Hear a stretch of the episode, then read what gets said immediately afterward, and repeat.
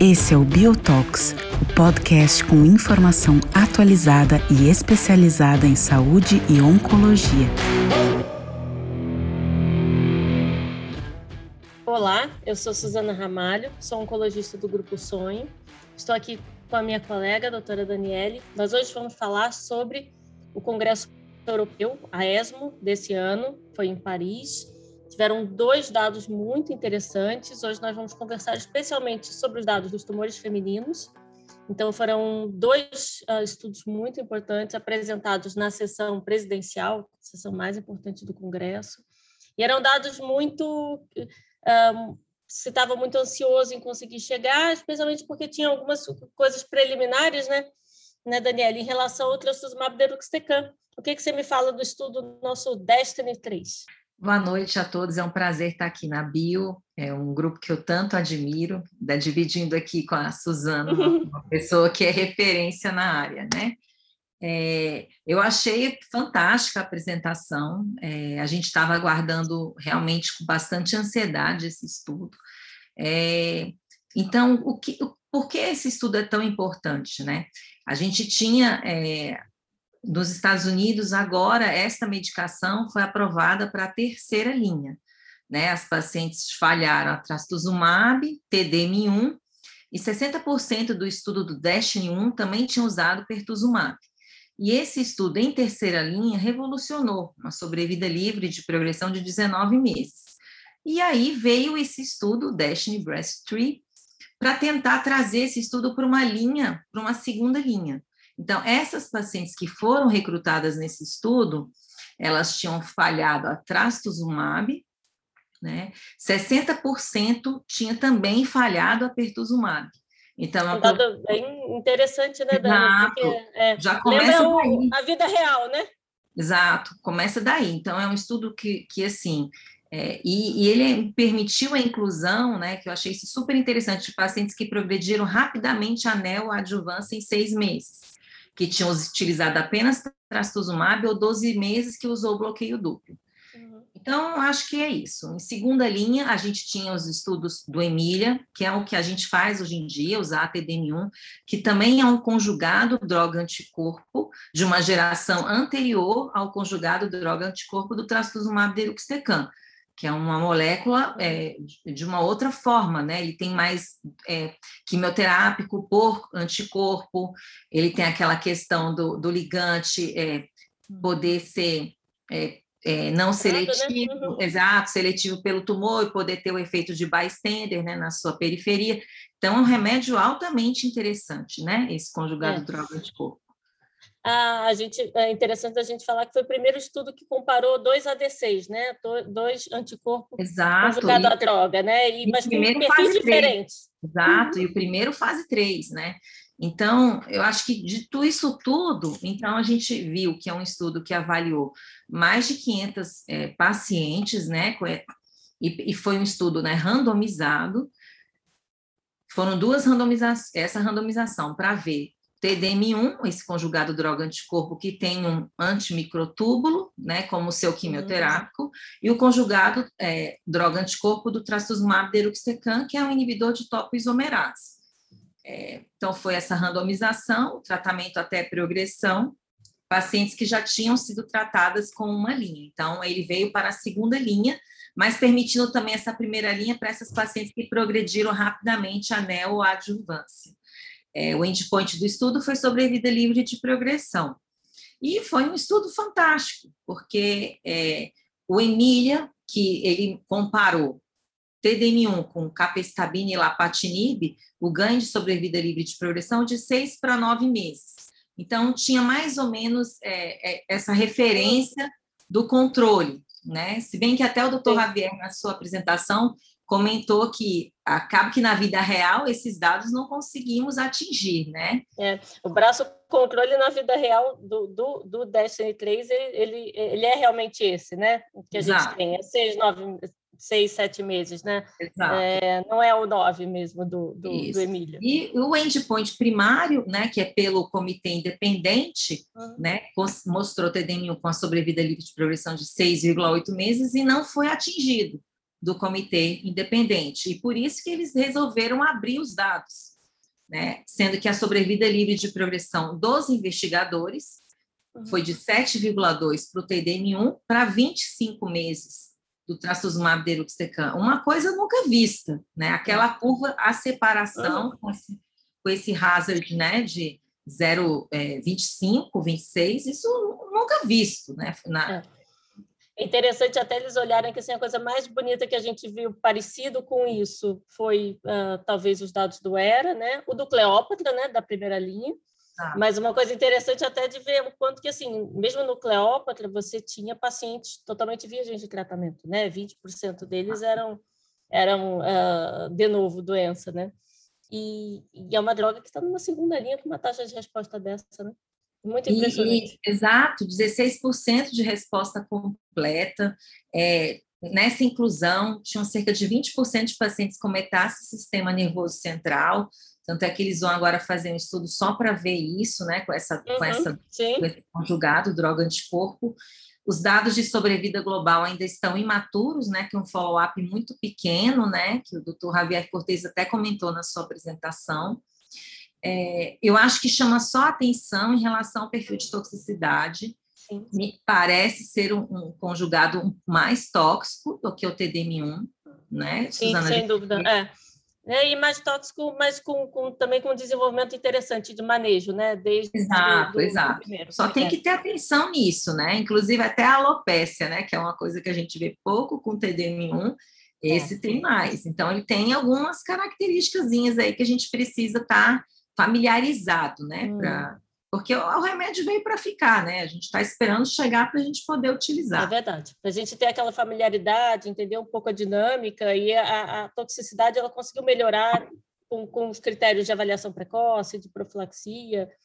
Foi fantástico, estamos ansiosas para ele fantástico. chegar. Fantástico. E, e a conclusão do doutor Javier Cortez, né? Esse é um trabalho Brexit Changing, né? É, é sem dúvidas, aceito, né?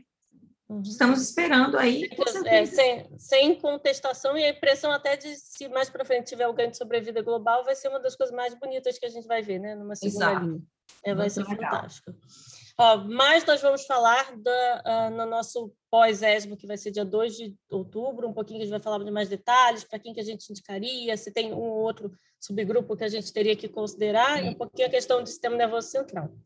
E aí vamos passar para o segundo uh, estudo apresentado, Uh, na sessão presidencial, uh, um dado fantástico para um tumor que é muito difícil, né, que tem uma, uma complicação, complicações seguidas, pro, pro, é, progressões muito tóxicas, né, e muito, de muito detrimento para a qualidade de vida dos pacientes, que são, é o tumor de colo uterino.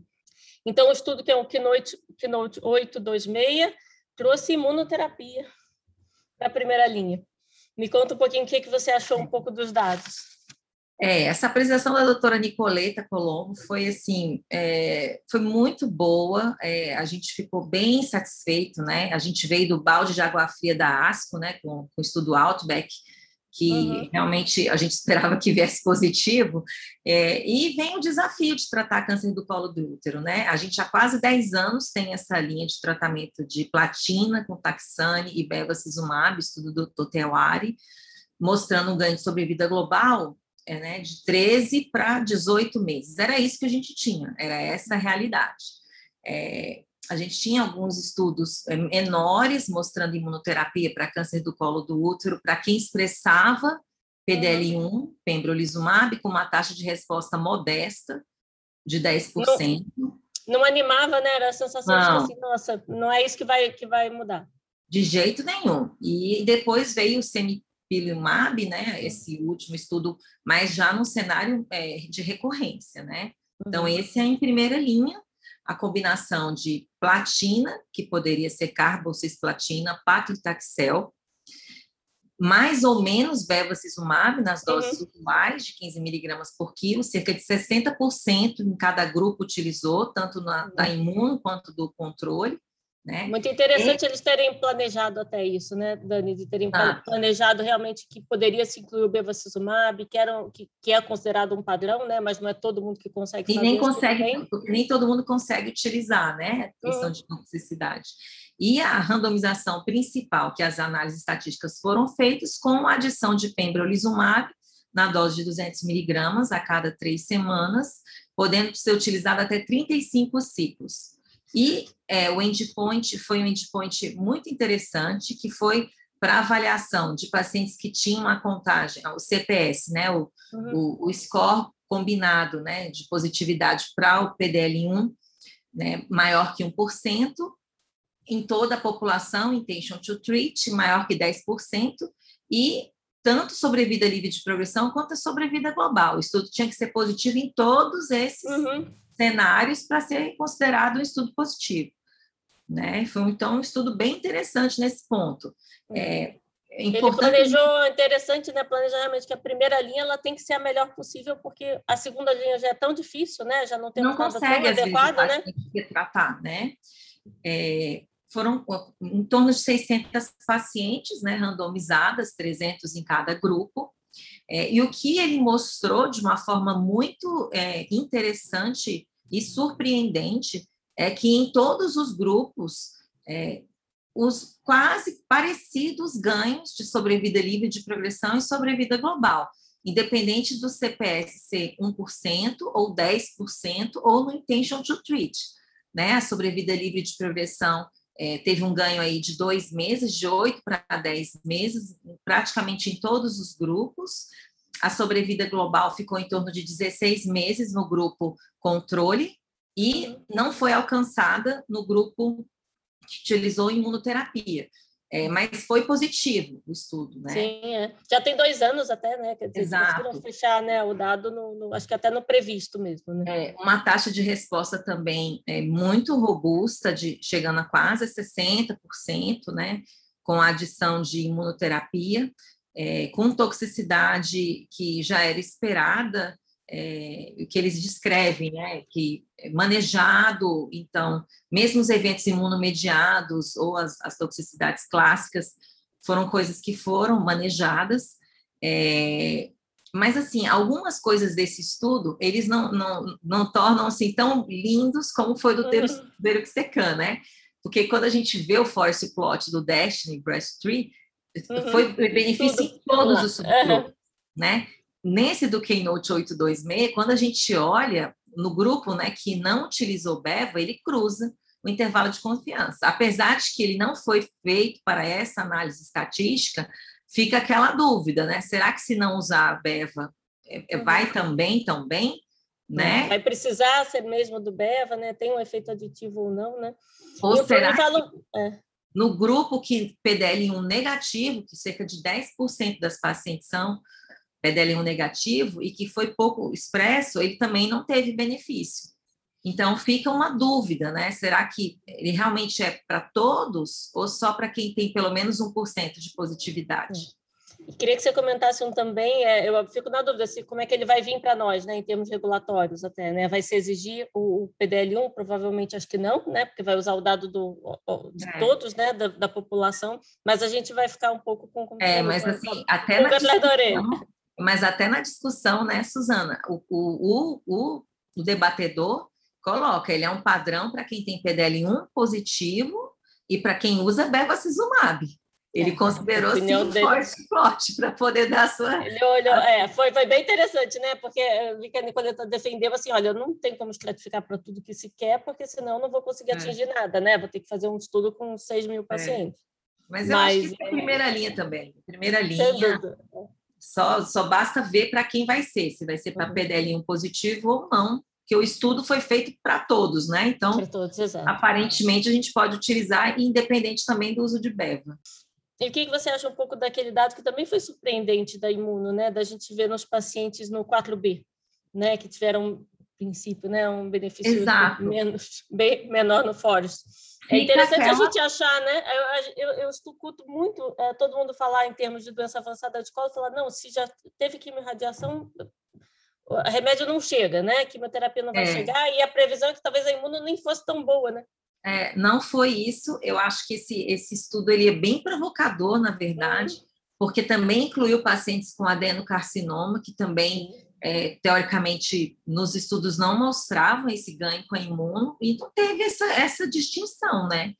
Então, dá margem, assim, de que nesse cenário precoce, talvez seja uma escolha para a gente usar independente, né?